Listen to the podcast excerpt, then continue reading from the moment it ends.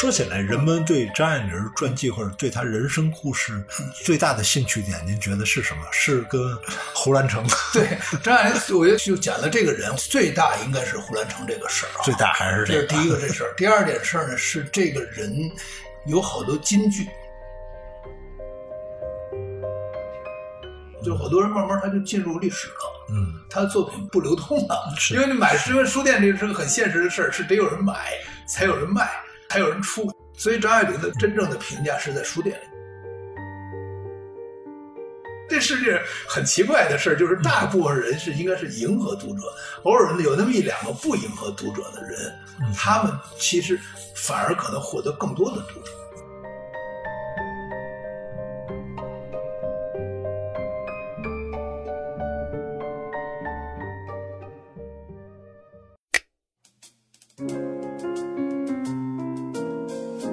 欢迎收听三联中读原创出品的播客《天真与经验》，我是苗伟。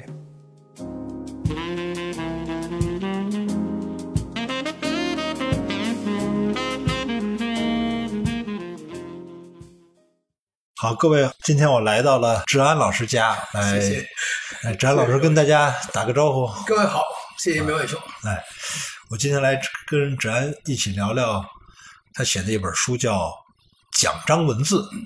您先来简单介绍一下这本书。这本书是我那个，其实我算是一个张爱玲研究者，可是我从来没有出过关于张爱玲的书，嗯，都是零碎文章。这个呢是以前写的文章的一个选本，就是挑选出我觉得还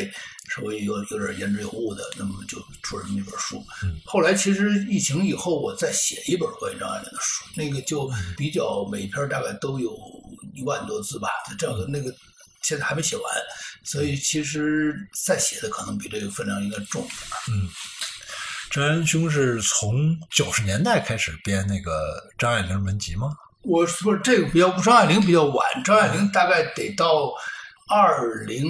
零九年左右才哦，开二零零九年才开始始编。全集是吧？是这样，是这么一个情况。是这个书本来是另外一位先生编的，啊他后来我呢就是在报纸上写了一个特别短的一个评论，嗯，其中有一段就假如说我编我，我觉得应该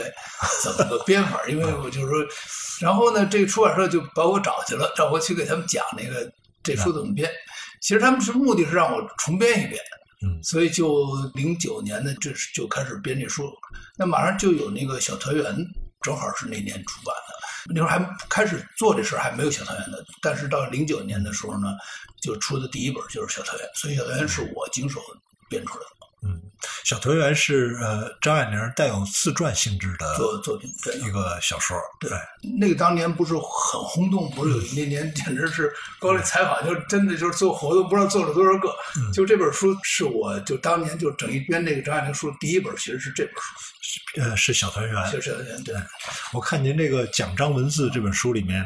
也还呃专门有一一篇文章是对照，是就是讲这个小团圆里面张爱玲怎么写自己，然后张爱玲真实的生活是什么样子的，就是把她的啊、真实生活跟她这种所谓带有传记性质的小说来对照一下哪些是真实，哪些是是虚构啊？做过做过这么一个事儿，然后嗯。自传体小说跟自传还是两回事儿，是。它还是有好多，比方时间上或者是呃人物关系上，就当年比如他是怎么说的，嗯。隔了几十年之后，这说正好相反，嗯。或者当年那个人是怎么说的，他关键他也说的也不一样，嗯。就是我就觉得这就是不能把这个完全当成真事儿来看，但是呢，他可能对别人的那个技术，它有破坏作用，但是他没有建设作用，是这么这么一本书。说起来，人们对张爱玲传记或者对她人生故事最大的兴趣点，您觉得是什么？是跟胡兰成？对张爱玲，我觉得最大的兴趣是，呃，就讲了这个人，我觉得有这么几个事儿比较大兴趣。一个兴趣呢，最大应该是胡兰成这个事儿啊，最大还是这个？这是第一个这事儿。第二点事儿呢，是这个人有好多金句，因为我曾经在一个大学里讲课，到什么程度，就是连那个台上都坐着人，我得打这个人群里扒拉人。嗯过去，后边都坐人，我一后边坐人，我就有点不安，我就我就，但是然后你说的张爱玲谁都知道，然后你问他看过哪篇作品呢？基本上都没看过。嗯但是都是记着几句“出名要快呀”什么，就这么人生是呃华丽的袍袍子什么这爬板狮子诸 诸如此类，就这种句子，就是好多人记着一些，然后而且有些人拿这成成为一种好像人人生的一些参考吧哲理啊哲理，然后呢就没有看作品。第二也是这个京剧，我觉得。嗯第三点呢，我觉得是他的身世，就这个人的那个家世，就是中国作家，我觉得可能至至少跟古代那些作家都嗯都是官儿，那咱不好说啊。这些现当代作家里，我觉得可能是就是家庭背景最好的一个人，应该就是他。就是说，你比如说从李鸿章那说说起李，鸿章啊，这张培伦，然后到他母亲的祖父黄义生，嗯到他那后母的还是民国总理的后人，嗯。就是他们家就这一家人，就咱们其实是找不出这么一个人有这么显赫的一个身世，这个也是被好多人。呃按理说这官宦之间的孩子就不用写小说不，用写小说，就而且这家确实他不是一代，好几代这个，嗯而且还有这个，比方说张培拉还是一个很有名的藏书家，嗯他还不是说光是官员，他还是有那个文化背景。第四个就是他一些照片就是他其实长得并不好看，嗯但是他有几张照片特别神采飞扬。那这些照片呢，就被好多人这个特别是我觉得可能是那个女性的读者吧，嗯嗯我觉得大概有这么几点，我觉得可能是张爱玲被就在他的文章作品以外被大家所注意的事儿。嗯，就是只如果只是文学创作，就是只留下小说，嗯恐怕它的传奇性就会弱一些。弱一些，就是就是人家至少这个进门的时候，嗯，可能是先靠这个进的门儿。哎，呃，我觉得可能就是大家需要有这么一个一个东西。其实古代也是什么结完妻子啊，什么什么，这不都是就是凑成一团儿，这就是个事儿了。在古代这种情况，其实唐朝你看特别多，就是他们这个互相之间那种联系成波，然后这个谁跟谁一块儿，谁跟怎么着，这些事情，我觉得可能就是到现在这个信息社会的时候，更是需要这种东西。这我理解，因为张爱玲如果他们家往上倒，可以跟满清啊，跟这个国家的兴衰能联系起来；往后倒，他实际上他去世的时候，九五年，哎，也是都改革开放已经进入新时代了，然后南巡都完了，对对对对对，所以他好像又离我们又又比较近。又比较近啊，是这么这么一个人。但是一个作家又怎么能拥有那么多粉丝呢？就是除了对他那个人生的传奇之外，而且还还有很多人会特别维护张爱玲。对对对啊，这这又是嗯这个粉丝是这么一个问题啊，我觉得是这样，就用那个接受那个角度来说，成就这张爱玲的话，它是有一个过程。嗯其实张爱玲在这个五十年代的时候已经被大家已经给遗忘，已经基本上没有这个，基本上就是在一般读者而已经没没有这个人了。嗯，在四十年代的时候，他也只是在沦陷期的时候有那么两年，上海时候比较红。嗯可是沦陷期，您知道，在当年沦陷期的，你写文章就是错，在国统区或者解放区根本不承认沦沦陷期是写作。嗯嗯所以实际上到了这个抗战胜利以后，他其实他的呃那个好时光就过去了。那张爱玲的主要的小说都是四三年、四四年，四三到四五年，到四五年就主要是这段时间写的，在上海，在上海写的。基本上都是发表在上海的。这些上海有好多这个纯文学杂志和大众杂志。他上海那个时候很奇怪，就是男作家都跑光了，嗯就是有一些杂志呢，作者基本上都是女性，嗯或者以女性为主，不光是他一个人。包括那个后来是地下党的关路，嗯还有苏青，就是左中右，反正是各派都在那儿，全是女作家在那儿写写东西的。主要是这段时间最红，所以光复之后，你在沦陷区写写作本身就就是错嗯，不是不管你写什么。其实咱们细细看，因为我我我做这个方面研究，其实嗯沦陷区的文学里边，绝大部分嗯都是老老实实现实主义写写写作，没有那真是说那个咱们称为叫做呃负逆的文文学很少很少。就如果特别是在这个可能写点社论呐、什么那些人有，但是真是到那个文学范围内，嗯很少很少，连在北京也如是，啊甚至到满洲嗯都是这样。它整个这个，它都不是，就是没有那么多的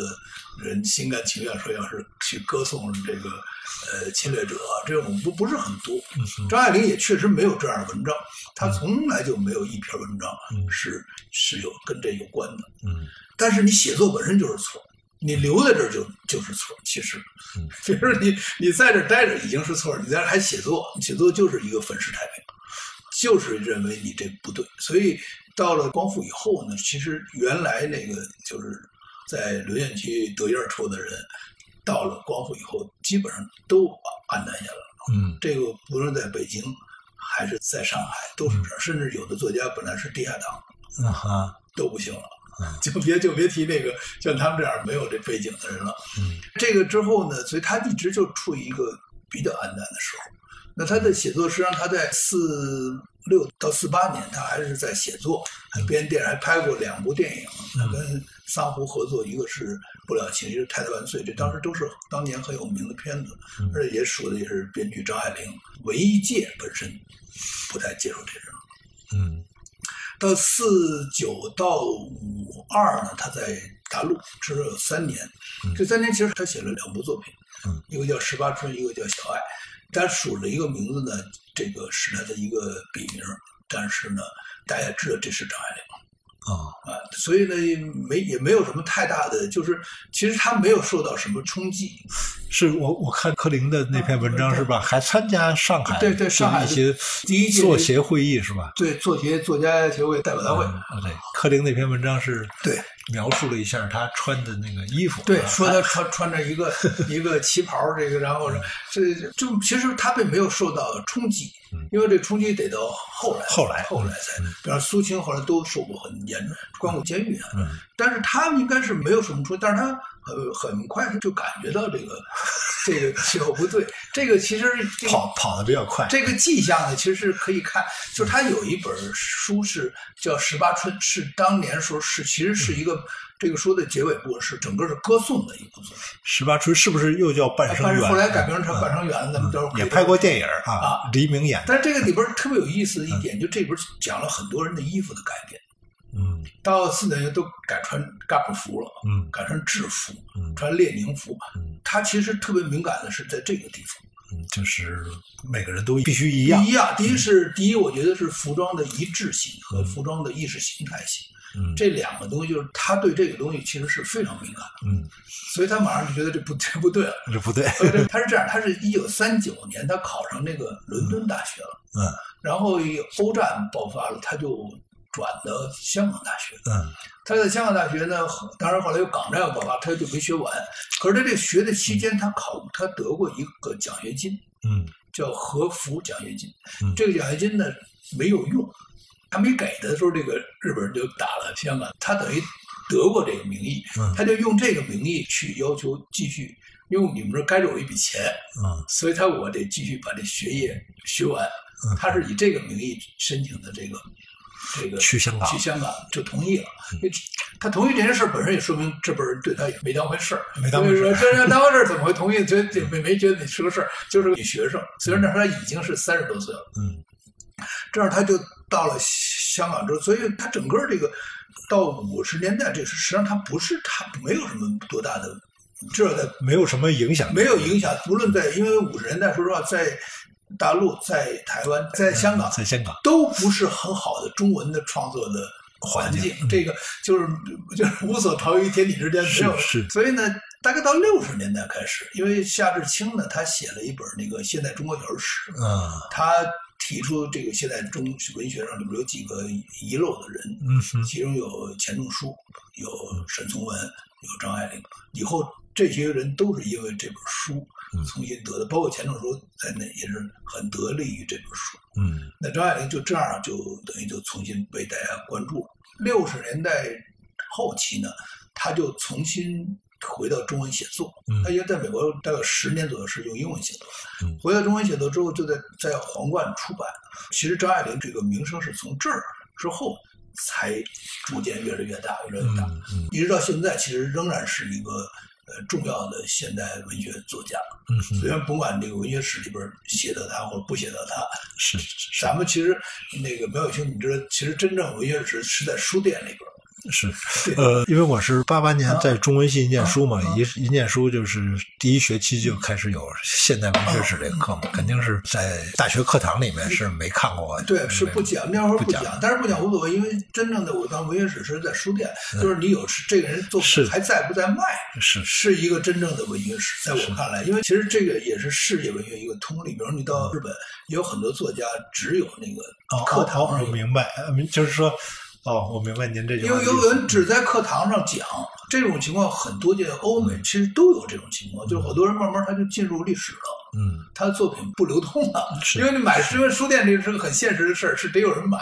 才有人卖，才有人出，所以不在于你推出什么。所以张爱玲的真正的评价是在书店里。嗯咱们假如算给它搁在现代文学这一档里边，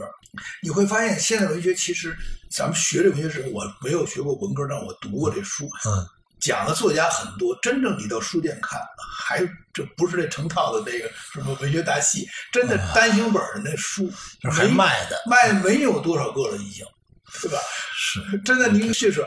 鲁迅，比如说这鲁迅肯定有周作人有，然后徐志摩有，沈从文有，老舍可能还有，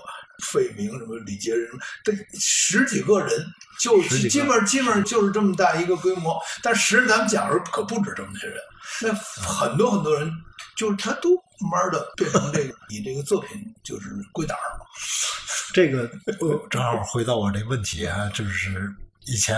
有一个学外国文学的一个朋友，他说过一句话，非常不客气，那就是中国这个现代文学，呃，只有这个文献价值，没什么文学价值。您是不是很不同意这句话？不是不是，我觉得是这样，就是说现代文学里边绝大部分。大部分我觉得确实只有文献价值，我但是确实有文学价值的，确实有。有，而且这个文学价值，甚至我们后来的当代文学，我还认为没有超过它，就是当代文学没有达到没达到那个个高度。但但是它不是说是一个像个高原一样，它是个一个一个小山峰嗯。如果咱们以量来去考虑，那现代文学整个就可以可能大部分都塌下来哦。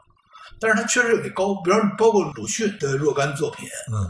当然，其实我觉得对每个作家，咱们都应该是不是先入为主的说，就是具体讨论他哪个作品嗯是好。我觉得包括你看，呃，张爱玲的作品，其实达达到那个深度，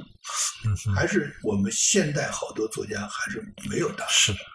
就是这个深度，其实有一点是什么深度呢？就是我不知道老友兄你同不同意，就是咱们很多作家写到什么时候呢？他就不敢往绝望写，或者往深刻写，或者往黑暗写，他当时自己就设这么一个东西。但是鲁迅也好，张爱玲啊，他们都真的是敢，就是没有在写作上他无所顾忌，就是你可能因此丢了好多人缘，但是你达到了一个你会有一个收获。嗯，呃，我印象特别深的是，您应该是在香港书展上的那个演讲，就写那个张爱玲告别香港的那一幕。对对对对。啊，那一幕，然后他是很奇怪的用了气味来来写自己的感受，是他坐在船上忽然闻见了一股不知道从哪儿来的臭粪味儿，对，然后他说：“哎，这时候好像也不是这个清理马桶当这个时间，但是为什么就是这个我跟香港的告别会以这个铺天的臭气来？我记得您好像说说，呃，一般作家可能不会这么写，不不不这么写，嗯，因为大家就是，你比方说在乡愁之之之间，肯定舍弃那臭；美丑之间舍弃那丑，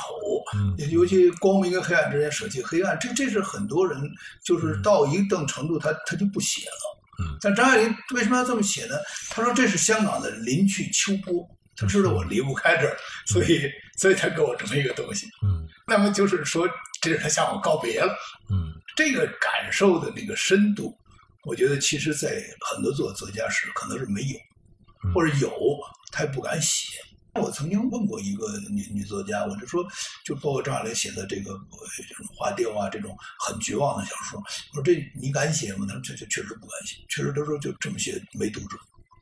嗯但是呢，将来恰恰是因为这有了读者，所以我觉得这世界很奇怪的事儿，就是大部分人是应该是迎合读者，偶尔有那么一两个不迎合读者的人，嗯他们其实反而可能获得更多的读者。就跟咱们那个，就是多年前，我记得，你当然这不不好类比。就九十年代初，我到香港去，就有一个有一个香港人带我去听一个歌会，嗯，他说王菲这么唱歌，不可能有人爱听，因为他完全是那不跟人交流那个，然后就那种很隔绝的。后来我说不一定，我说偶尔有这么一个可能就就成了。那时候那时候王菲还没出名，嗯后来我发现他确实是这样，就是你这个份额里边，他他他绝大部分是媚俗的，有一个不不这样的，那人可能嗯也能获得更多的读者。嗯所以我觉得这个就是接受跟给予这之间的关系是比较复杂的关系。嗯，其实刚才您的谈话中已经把张爱玲的一些作品的呃时间段啊已经已经说了一个大概。我在您的这本奖章文字里面也看，您在不止一处提到过这个问题，就是主张说，读一个作品最好能够回到作品发表前后的那个时间段，呃，那个背景下面去看，这可能是怎么说呢？对研究者或者对比较认真的读者的一个要求。您能再展开说说，比如说要看啊、哪几篇文章是四三年、四四年？，我觉得是这样，就是我当时编张爱玲，其实我就是按照一个时间顺序来来编的，因为张爱玲自己编这个传奇，她没有完全按照时间顺序，她是一个特别经济的头脑，哦，就是她不怎么编一本书，她把这她这书一共十篇，嗯，第一篇是最好的，第十篇是最好的，哦，她从前五篇从好的往那个差的编，后五篇倒着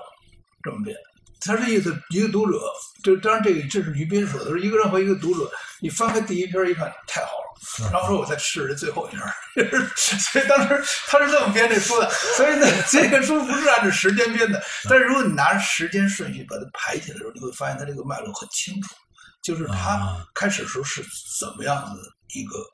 比方说跟鸳鸯蝴蝶派的那个关系，嗯哼，然后然后是怎么样的脱离这个关系，怎么样子的成为一个就是那种由这个变成一个纯文学，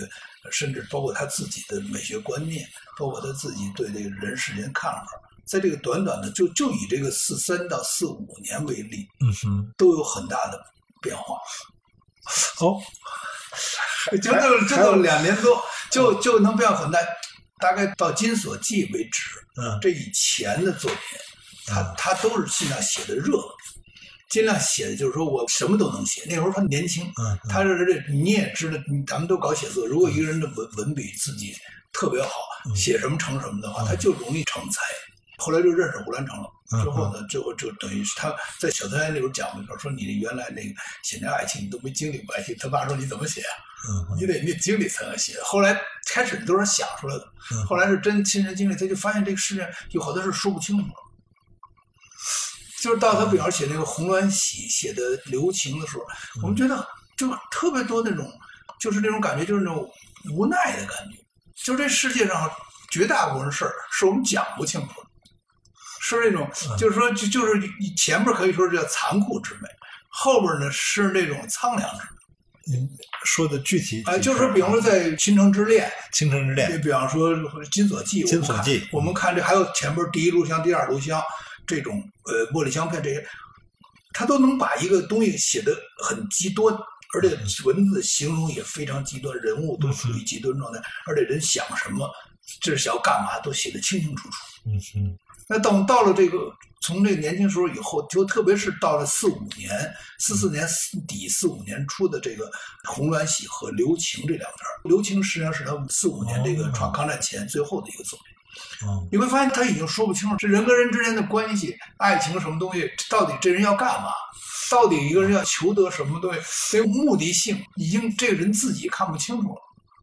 哦，我还真是从来没有从这个角度去想过这个。就是《留情》是讲的是，就是说有一个人有一个小老婆，嗯，然后呢比他小二十多岁，嗯，然后他有一个大老婆，大老婆呢就分居，现在跟小老婆一块住。现在这大老婆病，嗯他就要回去看，回去看这小老婆就不太高兴，嗯就到他们亲戚家，在那儿先在那儿磨叽磨叽半天，最后他说我还得去一趟，去了就抱怨说这人不行了，我们俩之间其实没什么爱情，就是我就是图他的钱，什么什么说半天，一会儿他又回来了。嗯回来之后呢，其实他大老婆快死了。他对他来讲呢，这世界他的生活中过去的一大部分就随着这个死亡就死亡了。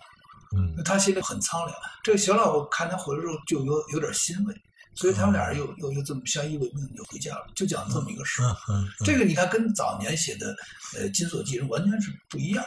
金锁记》那时候，那个曹七巧曹七巧他想要干什么，他非常清楚。我要我这钱，我手上谁谁惦记我钱，我就毁谁。比较直截了当，非常直接，包括第一炷香，特别是那个心经，非常清楚，就是我要干什么，我包括第一炷香都有这个问题，就是说，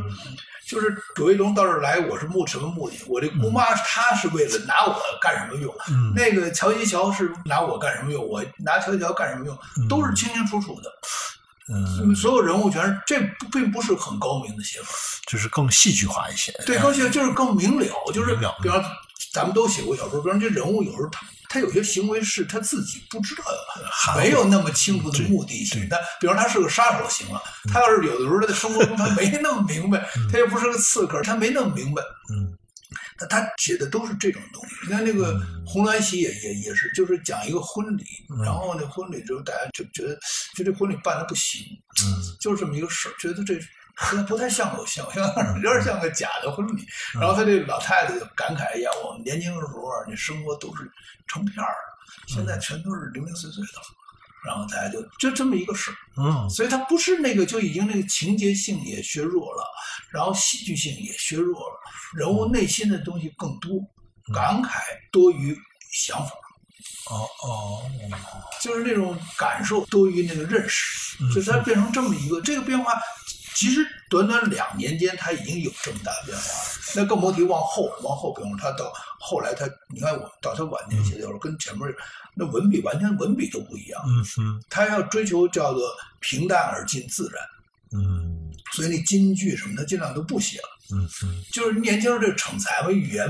我这个语言功力高嘛，高我就各我就想写什么写什么，写一花儿我能写半天，各种气味儿，然后这香港怎么样，他特别能。年轻人写这东西，这不是说他不能写了，他你看《小团圆》里边描写到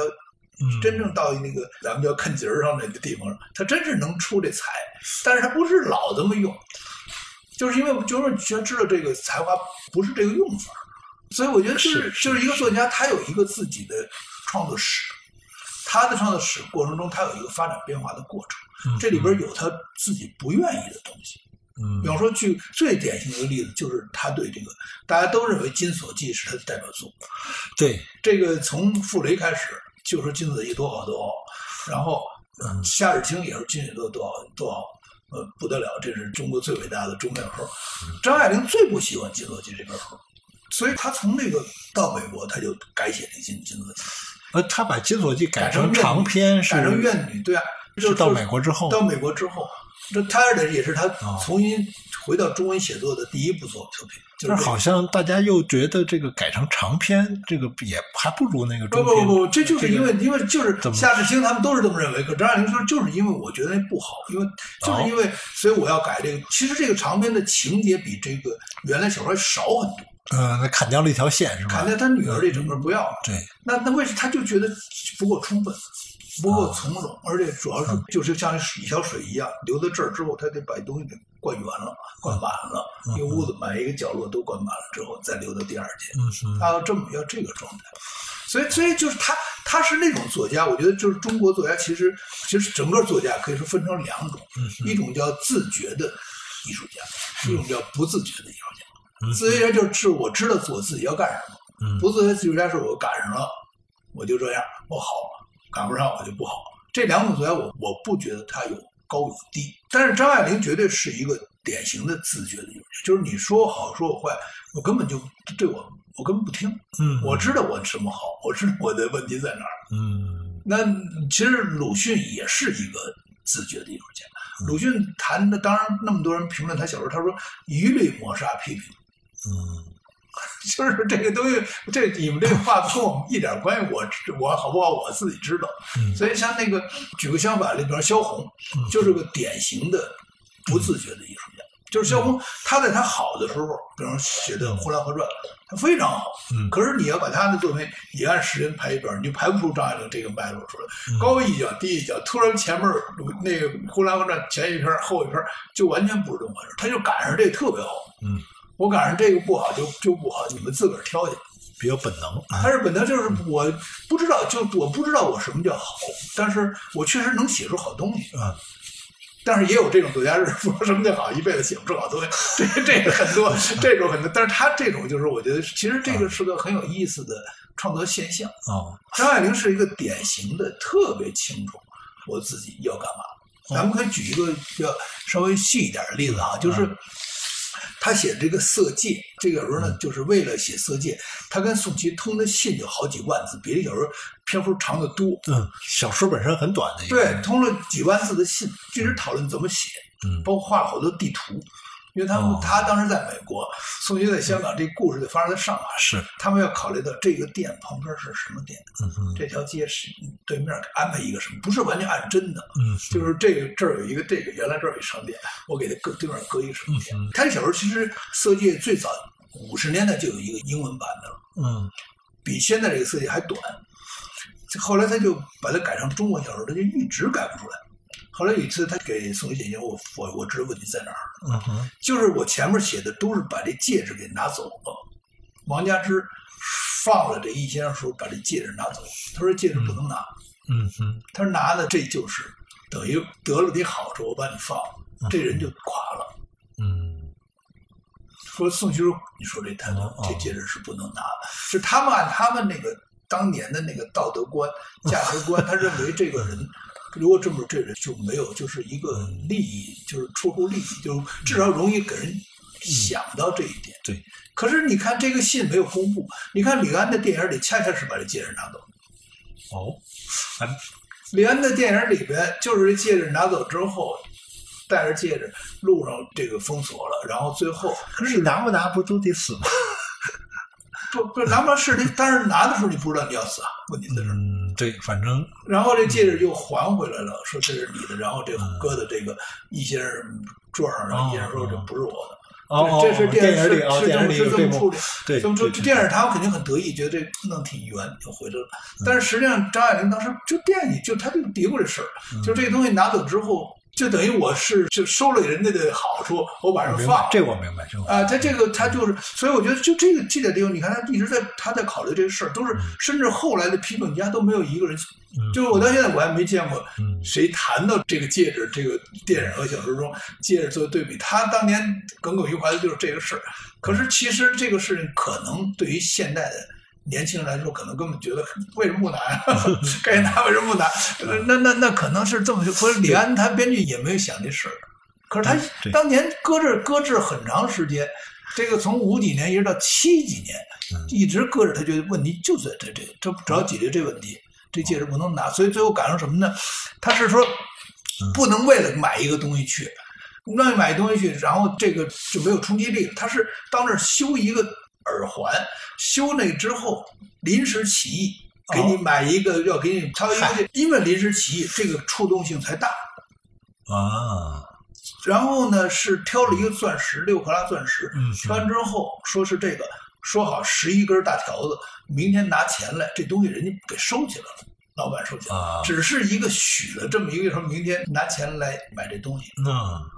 这样一流就整个它就合理了，因为第一个是临时的，所以才有这个冲击力。如果你事先像李安这电影里边，这戒指出好几次，那带带你买包去，第一回你为什么不不触动？你等着第二回又装上就触动，所以这个它这东西不能分散，它一定得是一个突然事件，嗯而这个突然事件使得他把那个暗杀易先生这个事儿给冲了。啊，从他那边他是这么来考虑人物就是我觉得这种作家呢，就是他其实是一个才华很大的，但是他是一个很刻苦的作家。因为我的确是没有看过那个金锁记改过的长篇啊，我那个也是第一次听到说，您认为那个长篇会比那个比比比那确实好很多。比中篇要好很多啊。那如果那个听众你们感兴趣的话，可以那怨女对比一下啊怨女哎怨女啊，怨女是怨女应该是张爱玲应该是呃最好的作品，应哦应最好的应该应该是这啊样。其实它是一个很完美的一个作品。啊。金锁记，因为太有名了，大家都记得啊，三十年前的月亮啊，什么这所以个，现在他就是这一本传记里就这一篇他不满意，嗯，可恰恰是大家说最好的，是所以这个大家都记着这开头。大家特别奇怪，这就是就他不管你们你们说好不好，跟我没关系。那您看去年好像有还有一个版本是把那个就是传奇用当年的一个复古一点的一个包装重新出了一版啊，这样的话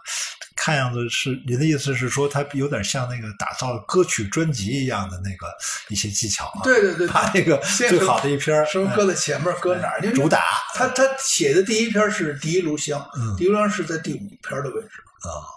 这第四或者第五，就是第一炉、第二炉，嗯它是这么这么倒着搁的。啊他第一炉上来是《新生之恋》《金锁记》，他是这么放，嗯就是他自己有一套想法。因为当时出本书也不是很容易，嗯这本书确实在就是轮眼机出本书也也，当然他这书出了之后，呃，连着销了好几版，嗯这个当时更更是一个奇迹。嗯好，回到这个读书现场，啊原原来有这么多的好处啊。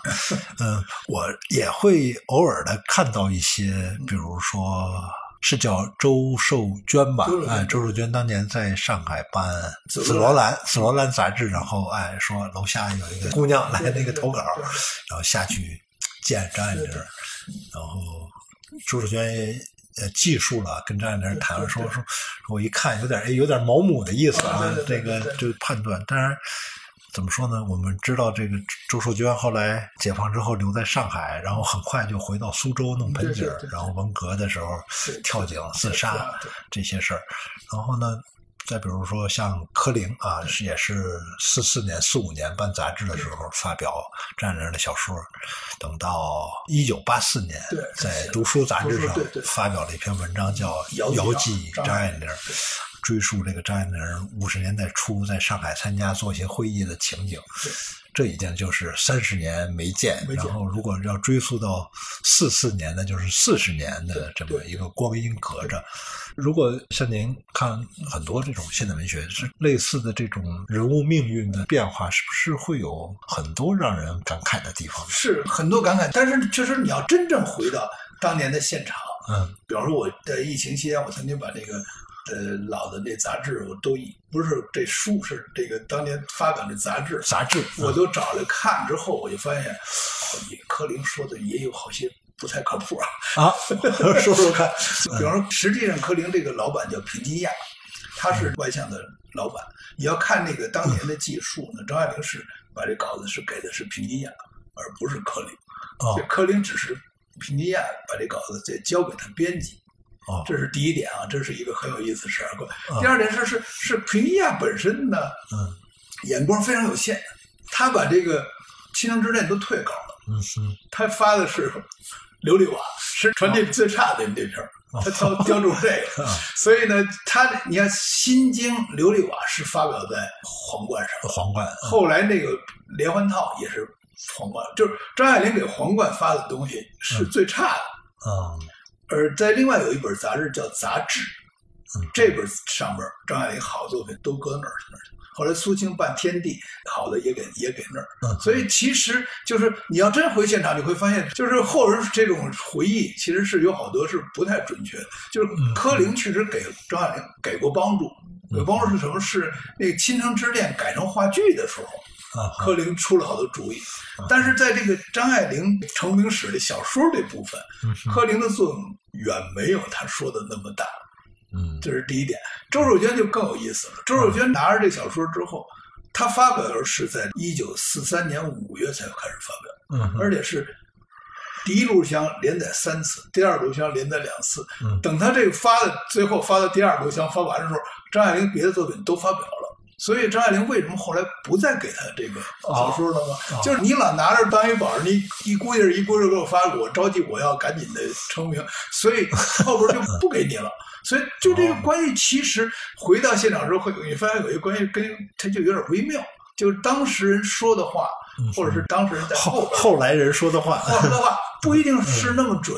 所以后来张爱玲在《小团圆》里边写的周汝娟，写的柯林，嗯，都是那么样的刻薄，那么那么把这都当反面人物来写，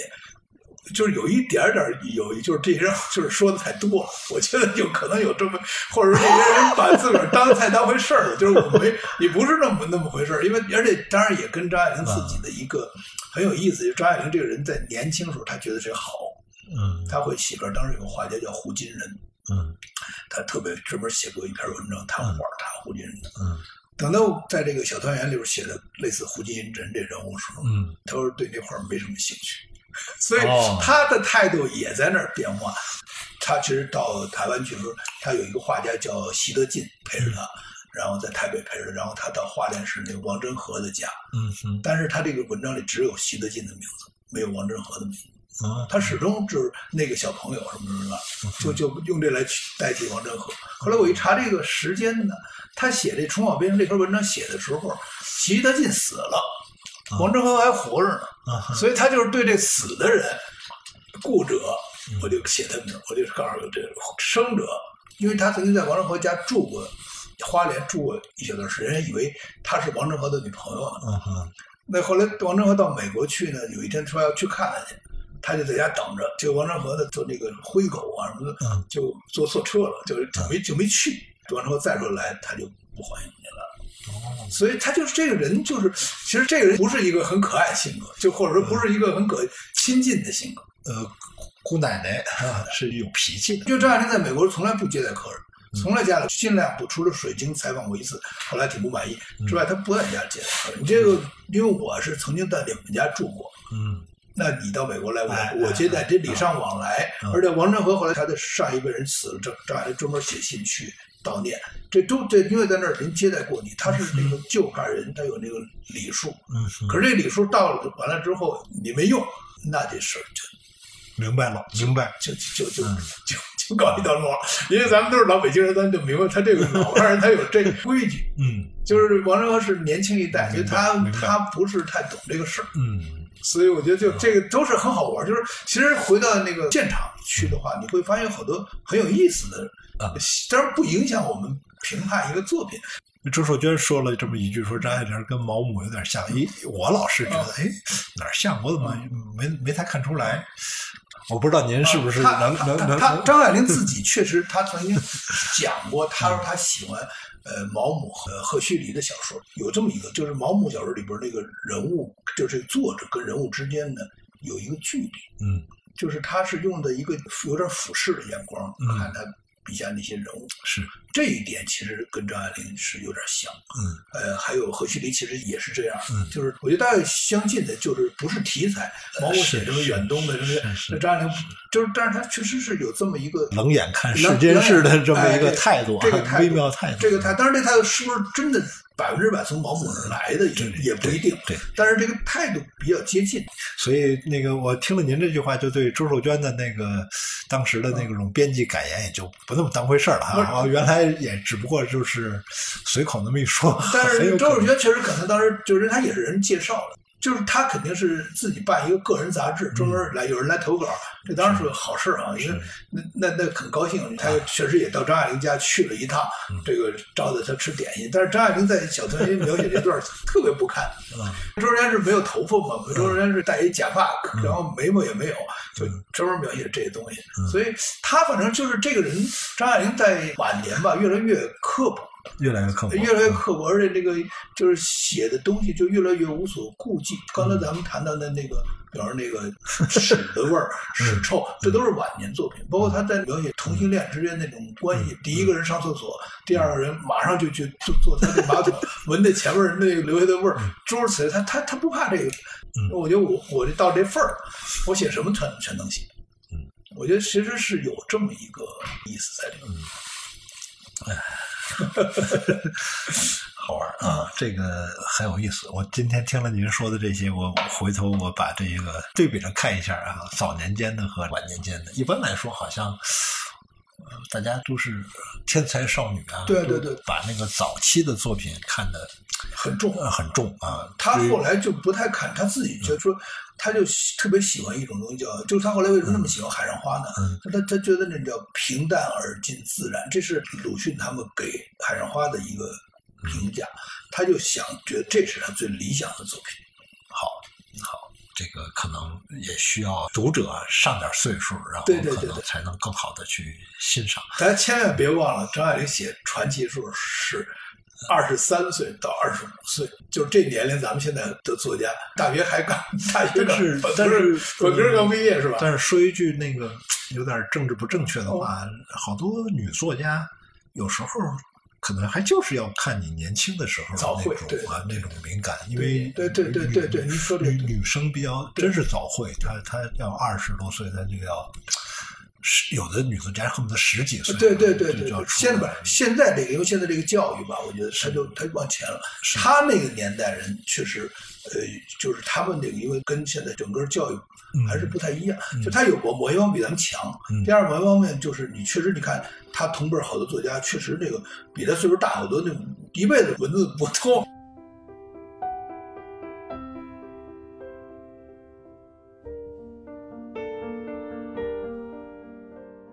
因为我对张爱玲的印象，说实话也是，就是老是觉得有一种年轻女性的那种嘲笑声音，哎，特别是她写《禁渔录》啊，写那几篇对对对。那些散文的时候，啊，你看，虽然好像是在抗战的这种烽火之中，但是也会写。同学便秘啊，对然后写那个同学担心啊穿穿衣啊这些琐碎的事情，他始终有一种女性的那种嘲笑声音，对这个男人这个疯狂的这个世界发出一个嘲笑。当然，可能啊、呃的确我需要再看看他老年之后的一些作品。啊，我看您《奖章文字》这本书里面有一篇提到北梅南陵啊，南边是张爱玲，北边有梅娘。有一个叫梅娘，对，啊，我是前几年才知道有一个啊这么一个作家，哟，现在文学上还有这么一个作家。梅娘当时也是在沦陷区写作吗？在东北是？是这样。这个首先，这个南陵北梅这个事儿呢，是一个假的事就是一炒作，一个是很很晚的，是一个九十年代的一个炒作才有的。就是还不是当时的。不，当时没有这话，因为什么？因为当时南北不沟通，根本不可能举办这个事。嗯因为我翻过那个当年所有的杂志，你必须得有一个载体，谁办这事儿？嗯那你没有没有任何记载，而且呢，张爱玲的书甚至都卖不到北京来。嗯北方的书很费劲，因为中间它是两块，一个是归华北管，嗯一个归南方这边管。北京有一批作家，嗯就像在上海，因为北京是三七年沦陷的，嗯所以北京这些作家比上海早。嗯，就上海实际上为什么张爱玲，其实上海是四四一年才被日本人占被了。这种占，所以这个之前是有租界，这个好多人叫孤岛文学，嗯好多人在孤岛里边就是写作抗日。嗯到四一年日本人就台湾战争以后，北京呢比较早，所以北京这个梅娘严格说呢，她是北京挺有名的一个作家。嗯，她的资历比张爱玲早。嗯张爱玲写作的时候，四三年才开始写作。嗯梅娘在在这个四一四二年的时候已经是个有名作家了。嗯，但是这个事情是个炒作，这这个这个炒作就是好多研究者也不愿意去下功夫去去看看。比如说，他说我当年有这么一个说法，然后啊然后大家就说有了。有了之后呢，你好好一去考察，因为我第一个提出质疑的其实就是我。我发现他说一九四二年，嗯我说一九四二年张爱玲还没写作呢，我怎么就变成南陵北？他说这时间我就我当时质疑这事儿，因为这时间不对。嗯如果你要说一九四三，我就有点言不讳言。嗯四二年没有，其实张爱玲是四三年的五月份以后才陆陆续续的出现在杂志上面，那没有这事儿，四二年没有，这说明一个问题，就是第一个就是得去回到现场去看看当年有没有这事儿，第二点就是以讹传讹的事儿呢，当它成为讹了之后，嗯，传开之后你还改不了，因为像南陵北门这种事儿，在文学史上都已经写了。哦，是吗？对，已经进，已经进，而且大学里边还有人拿这个写论文，所以成了一个事情。就是大家不要上当。其实，我讲这个说法看不看都行啊。这个人的作品其实也是看不看都行。这个人确实作品不行，就就因为我是把他的还有北京不是他其他人的作家作品都看，就是这儿可以稍微多说一点，就是他们基本上都是按照老的现实主义写法写的，就文字不太好，这是一方面。是，但是呢，他确实他没有新意。嗯就留在沦陷期的这些作家里边，为什么只出张爱玲的？绝大部分都是乘着之前的那个，甚至乘着左翼文学的余绪，来继续写这个事儿。嗯嗯张爱玲是第一个，我觉得是嗯离开这个传统的，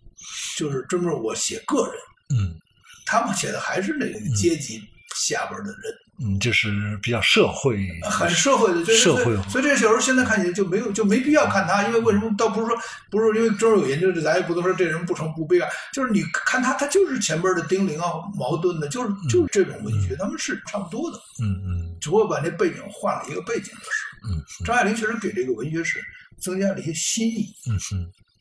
张兄比较厚道，在奖章文字里面有时候会有一点小的刀子哈，比如那个里面我找到一句话，就是提到这个近年非常火的木心，木心也说过，说我十五岁就看出张爱玲的好 啊，他说张就是鲁鲁迅就能记住了鲁迅，然后那个张安兄很不以为然的说说这个这个十五岁说张爱玲的好和七十岁说也也没什么不同啊，这个。您把您这个小小刀子再磨磨快，我的意思多说两句。是这样，就是木心讲的是也是讲一九四二年，因为木心是是正好一九四二年十五岁，他说他在几本杂志上看了张爱玲文字呢，十五岁的少年会心的感觉到鲁迅以后就是这人了。就是我觉得特别奇怪，就当年梅娘也好，后来木心也好，他们在说这些话的时候，为什么不去查查张爱玲这个张爱玲的年表？随便上网就能查，她哪年干什么事你把这改成十六岁，不就是我就什么意见都没有了？就是因为张爱玲确实她是个很晚的作家，就在这个沦怨期也是很晚的，因为。四三年，嗯，才开始写作，嗯，其实是刘彦清很靠后的，他一共这个创作生涯就是四三年五月到四五年的。八月以前，一共就两年多的在轮写，比较红的那几篇啊。对，四二年他根本就没写作，所以呢，你他写的是英文作品，而且四二年你不可能看英文作品，然后你你说把放到中文语境里。对，我是想起继承鲁鲁鲁迅，而且那四二年也是四二年底，所以我觉得就而且也是只是一本杂志，也没有几本杂志。我是觉得这个话被大家传传传传传，但是中间就没有一个人呢去看看这这话对不对，所以就是就咱们国过去说有句话叫三人成虎。其实三其实三成五的问题是有一个人应该上亲人看看的，嗯哼，一看接着没老虎，第二个人看一眼就不不会传给第三个人了，嗯哼，第三个人再去看一眼就不会传第四个人，就是所以有还有一句话叫道听途说，嗯哼，道听途说其实有什么问题呢？咱们都得道听途说，道道上听来话道上说，嗯哼，中间是道听完了之后别途说，嗯，回家琢磨琢磨，嗯，查着再说，就这么简单一个事儿，其实就中间缺一点。自己那个判断力，是对张爱玲的粉丝来说，可能这都是大家都能够知道。他是不是这样？是我的天才梦是四一年，我的天才梦啊是三九年写的，三九年就写出来了写了，是四零年的。他是给一个叫《西风》杂志的一个征文，一个征文。嗯，这个征文呢，最后还出了一本书，这本书就叫《天才梦》。嗯。但是凭这篇文章，为娘就成南宁北梅了，这我绝对不太相信。第二点，木心因为这么一篇文章就想到，这篇人怎么也想不起鲁迅之后是他。另外呢，这个也不是四二年，这是梅娘直接说四二年张爱玲有什么。《金锁记》什么都发表了，这这那都是四三年，我觉得就是，所以可能他在三九年就写出了《我是天才梦》，然后出名要趁早，这些生命是一美华美的出名趁早是晚了，是四三年，四三年。对，这篇只是那生命是一袭华美的袍啊，呃，爬马的狮子，这是这个金句是在我的天才梦里面出里面，但是这个是个征文啊，征文。你你征文，你知道就是一个他他他写不是一个大众，他不是一个，而且还能看出来那篇文章好像还有点那个英语散文的影响啊，因为他在在香港那个几年啊，他根本就没有读中文，是。他回来考试文化大学，中文还不及格呢。啊，如果把这个过程知道之后，就我天才梦是写的很好，但是这篇文章不足以说这一个作家是诞生了，是。他作家诞生是还是四三年是的意思是说他这个梦早就说出来了，说出来，对，我以为是四一年，您说三九年，三九年，三九年就已经四零年的是他们就接受他得了一个名誉奖第三名，啊，那就那个，因为他说出门顺早的时候，他那时候是二十三岁，出那书的时候是二十四，就是传奇出了二十四岁，这也算早早。你像鲁迅写《狂日记》都三十七了，你想是吧？是吧？我觉得男作能作家比较笨。对对啊，你看这三十七，所以鲁迅一共才活五十五，这这这都三十七，这这这也太晚了，是不是？这事嗨，他确实是个早会的作家，这也没有错。是。但是这句话呢，就出门趁早，不是什么人都能说得上。好多人，你没有那才华，没有那机遇，好吧？反正这些都属于文坛八卦。文坛八卦都说文无第一，武无第二。这个文章 谁好谁坏，这不不好说，这不好说。但是大家都会啊议论啊来说，因为很多人增加谈资嘛。很不喜欢人多，也也也有有有，好吧？也有人不喜欢。对，所以不不是人人都喜欢，但是。对吧？鲁迅都做不到人人都喜欢，哪有一个人人都喜欢的作家？是没有的。是，我只敢说我不太喜欢鲁迅，不敢说不喜欢张爱玲。张爱玲其实是有很多人是会主动维护她，对对比如说像去年有一个电影出来啊。是叫什么来着？第一炉香，第一炉香啊！第一炉香出来之后，编剧按理说王安忆也是写小市民，也是写上海市民，呃，也有评论说这个也有传承关系嘛，也。但是好像这个王安忆说了几句话，然后也是网上会有一些张爱玲的粉丝会来啊嘲笑王安忆啊。为什么一般来说改编张爱玲作品的电影，大家都会有意见呢？没有一个好，没真的真的就包括我自己，其实特有意见是李安那个《色戒》，哦，我自己觉得拍的特别不对，但是那个大家一般认为都认为是拍的最对的，那这个蒙提那些拍的大家认为拍的不对的了哈。咱们这么说吧，原来有的东西你改了，只有在这个改动上有合理不合理，这个应该成立。比如原来是合理的，你现在变成不合理了。我就咱们就随便举一个一个例子，就是李安在这个《色戒》里，他增加了一个，嗯，说刚才咱们说那个戒指，戒指好几回，戒指出出了好几回之后，它的魅力就没有那么大了。这个无所谓。你说我们这王家之，我们就是看中这个，我回回都被激动，这你没法说。其实，但是有一个我觉得确实有问题，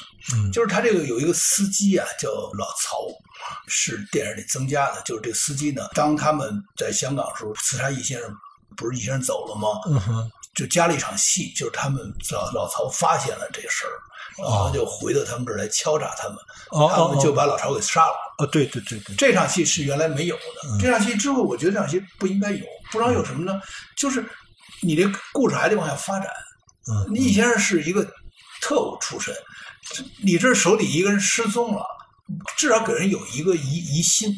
而且我们比方说这帮人这儿杀了一个他手下一个人，我以后再还跑他们家去，我就不敢去了。逻辑上说，我就不能再派一个人到他们家去，因为这事儿已经败露了。所以你怎么知道老曹没跟易先生说呢？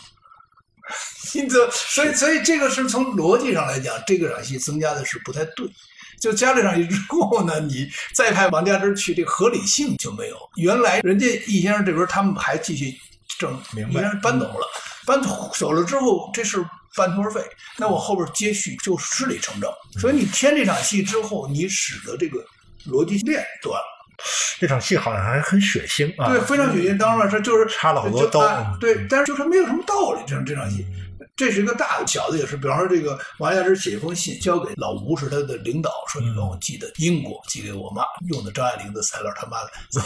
就原来也没有这事儿。呃，这说行。往这一直一一出去，这人就把这封信拿火嗯烧了烧了。嗯，你着急这么烧一烧，万一王家之回来说我这信还落俩字儿，我不俩字儿，不好意思，我给烧了。你这下边人家怎么弄？这事你又用的，这是从道理讲，你用着这么着急烧吗？你这事你隔两天再烧，我不记不就完了吗？像这种事情，就是你从人物，如果咱们进入人物关系，嗯嗯，就你就发现它不合理，这完全多此一举。嗯，反正是一场戏，对，就就是要加戏。有时候电影嘛，它就是为了加一场戏。您刚才说那个戒指，实际上我对那个买戒指的过程完全记不清楚了。但是梁朝伟的那句台词说：“不是我，不是我的。”这个对这个表情我还记得。对对。所以有时候为了这个，为了这这个戏，他可能但是改动。我个人觉得，就是首先是这个逻辑逻辑线，就逻辑你不合逻辑之后，你就得找补它。对，您说那个司机那个是一个特务，他不太可能说我以前的人跟我就没了，没没有这人没。有了，这人没有了。而且你像香港那地方，你杀一人，报纸得登啊。你这些学生，你又不是什么多高手，你把人埋了，万一挖出来怎么办？就是我觉得，其实张爱玲的作品就是问题在哪儿？张爱玲在描写这个人的情感上面，她有的时候达到了那个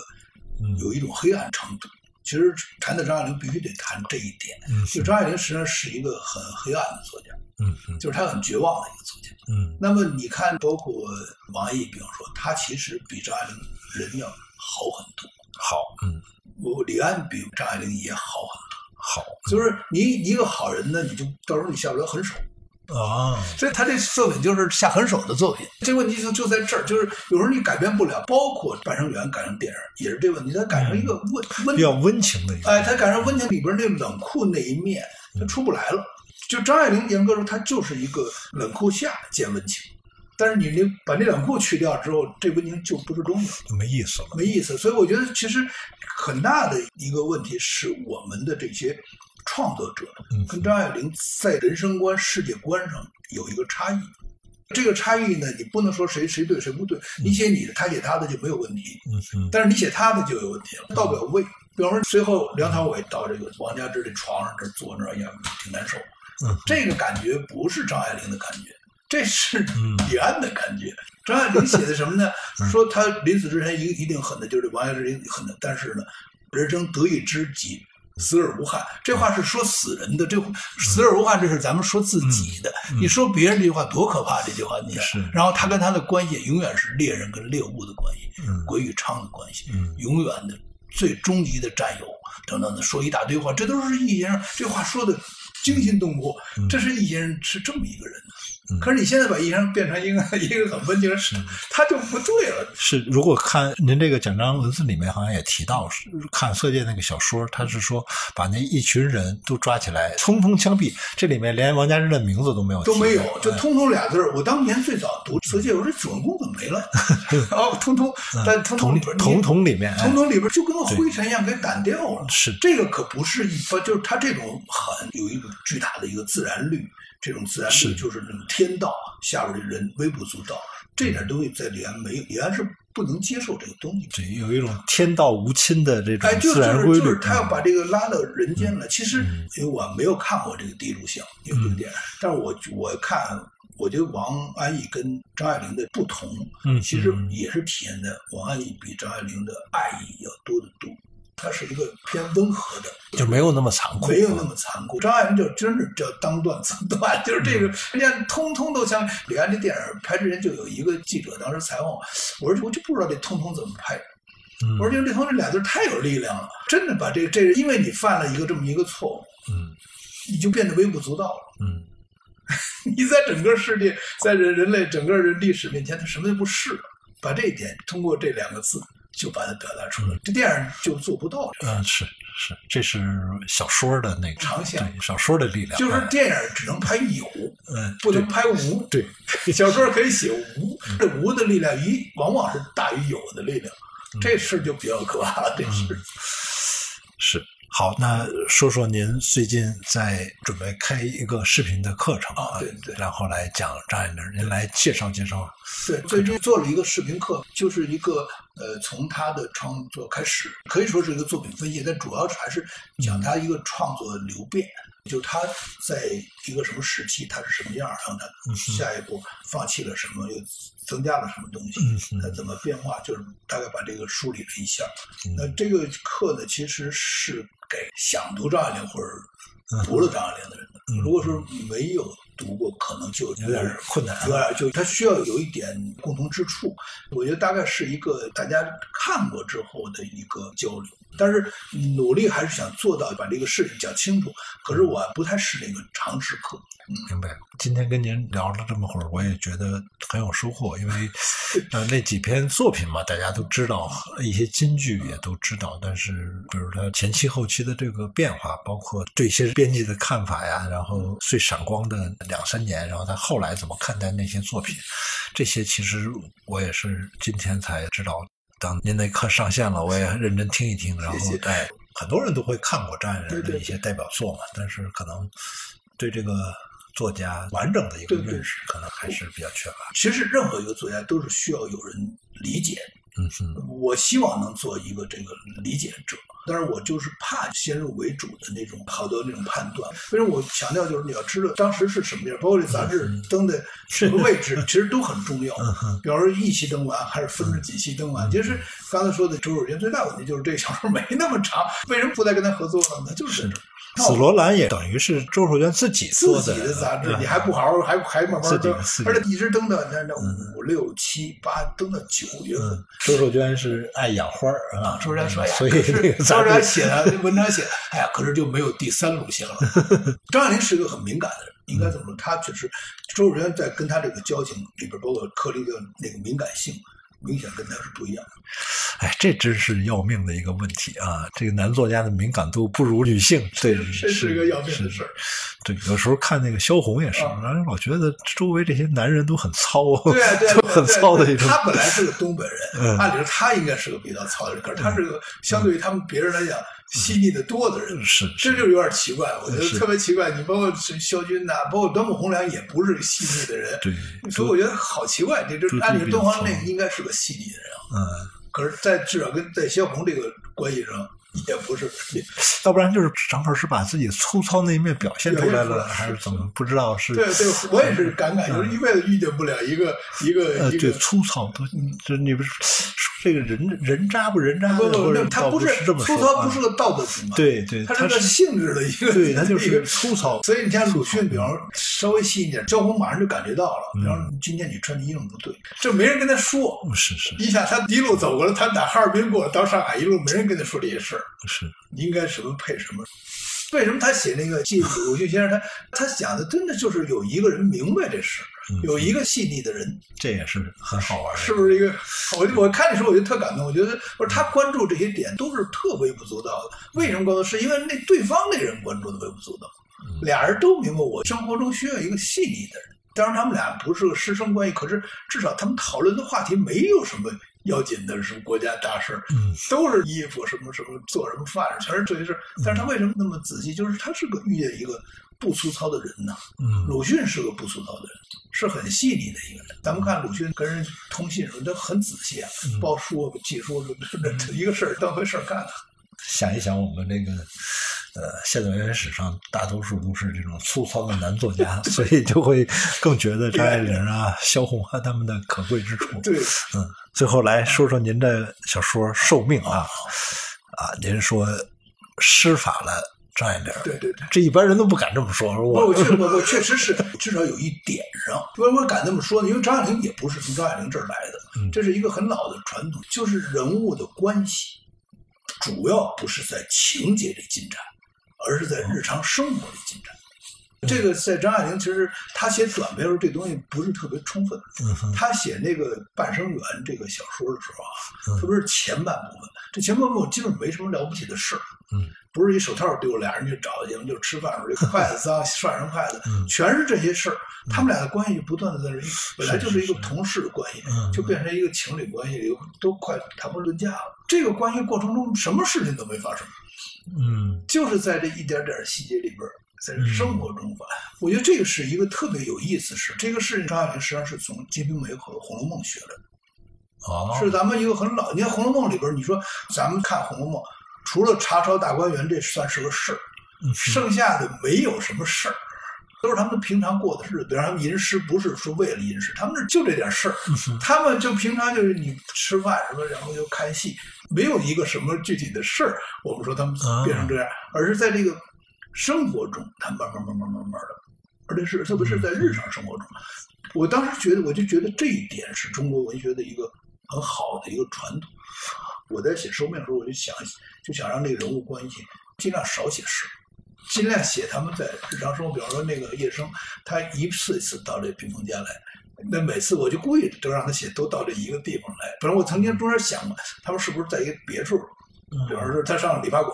去，可以描写一下当时老理发馆什么样。好像不行，就让他得让他一遍遍来这儿，每一次他这关系就不一样。一次次累积之后，这俩人关系慢慢就变成一个情侣关系。嗯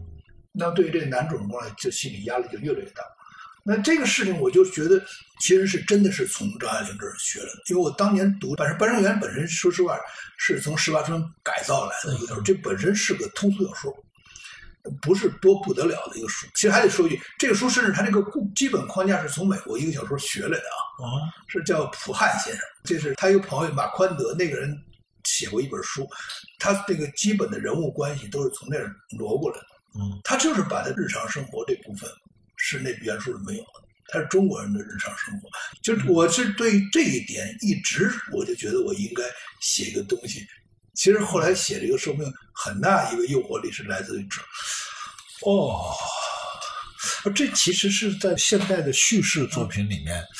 很难的一个东西了。在在咱们古代，你看，举个例子，你看，比方说《水浒传》，它是有有情节的，嗯三国演义》有情节，但是《红楼梦》跟《金瓶梅》都没什么事。是，但是我的意思是说，现在人们可能，呃，比如说看美剧，嗯你这个第一集里面要没有几个反转，嗯那你这都觉得没劲。对，但是我觉？得它就是非要有不同的，对，就必须得人物有事有有事儿，哎，就是戏剧性。戏可是嗯在这个半生缘的至少前半部分，什么事儿没有，嗯一直到他姐姐陷害他之前，什么事情都没发生。假如我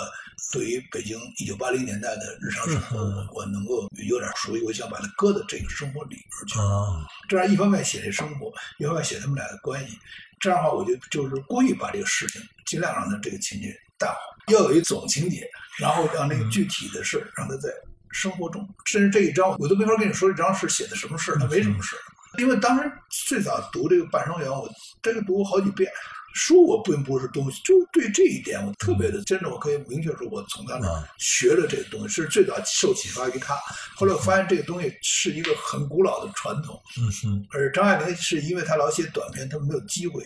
没有太多机会来充分用这东西。她等她一写这长的，她就她就会用了。就刚才说的《怨女》跟《金锁记》很大一个差别，也在这个地方，嗯哼，就是《怨女》里边写了很多日常生活，嗯，因为她觉得《金锁记》太急促，他急了，因为他几十年从媳妇熬成婆，然后一个中篇就交代了，对他觉得不够，所以他要把那个，包括他们去一个庙里边怎么样去过一个生日，然后等等这些很多很多事情都没什么事儿。嗯。但是这关系人物命运在那儿往前发展，嗯。我就是对这一点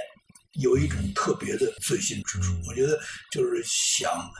试试来接一下这个传统，尤其现在我，因为我这些年也在出版社办公室看一些稿子，我就觉得现在好像已经是是是，不不没有没有人这么写，没人这么写了，就是都很粗，就是都有点像电视剧剧本似的，对话很多，然后动作有那么一点儿，完了就完了。